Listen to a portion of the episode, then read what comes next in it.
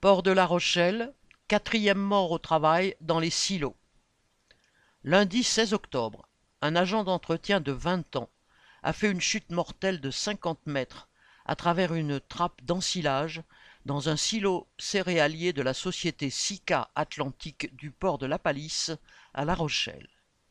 Le directeur général de Sika a immédiatement cherché à disculper l'entreprise en communiquant à la presse l'ouvrier était dans une zone, citation, hors de son périmètre de travail et où il ne devait pas se trouver. Fin de citation. Mais la victime n'est plus là pour se défendre. En fait, cela a eu lieu dans des conditions terriblement habituelles pour ce type d'accident de travail, dont la récurrence ne doit rien au hasard. D'abord, les silos sont des sites particulièrement dangereux. Sur le seul port de la Palisse, trois travailleurs sont déjà morts au travail ces dernières années.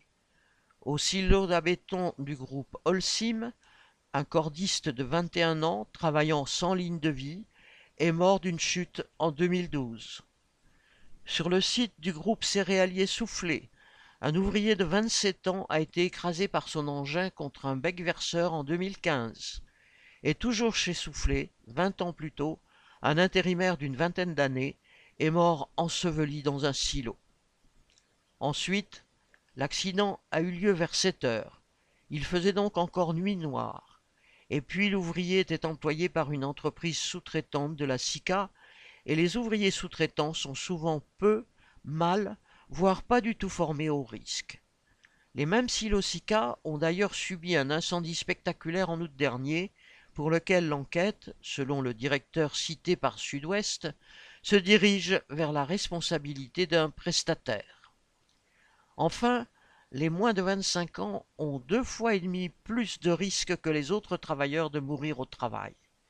Une formation plus poussée serait donc nécessaire. Il est criminel d'envoyer un jeune sur un site dangereux sans une formation particulièrement solide. Les enquêtes sur ce type d'accident aboutissent rarement à la condamnation des employeurs qui en font souvent porter la responsabilité à la victime ou à ses collègues mais les conditions de travail dangereuses qui produisent ces accidents sont une conséquence de la recherche du profit maximum par les entreprises. C'est bien cela qui est criminel. David Louvois